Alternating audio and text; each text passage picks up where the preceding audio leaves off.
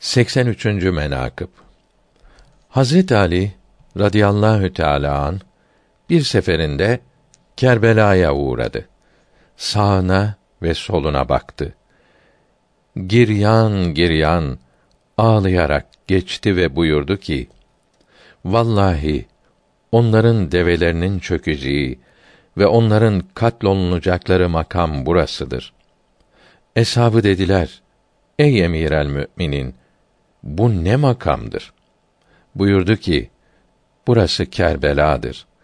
Bu yerde bir kavm katlolunsa gerektir. Onlar hesapsız cennete girerler." Hiç kimse bu sözlerin manasını Hazret-i Hüseyin radıyallahu teâlâ anh hazretlerinin vakası oluncaya kadar anlamadı.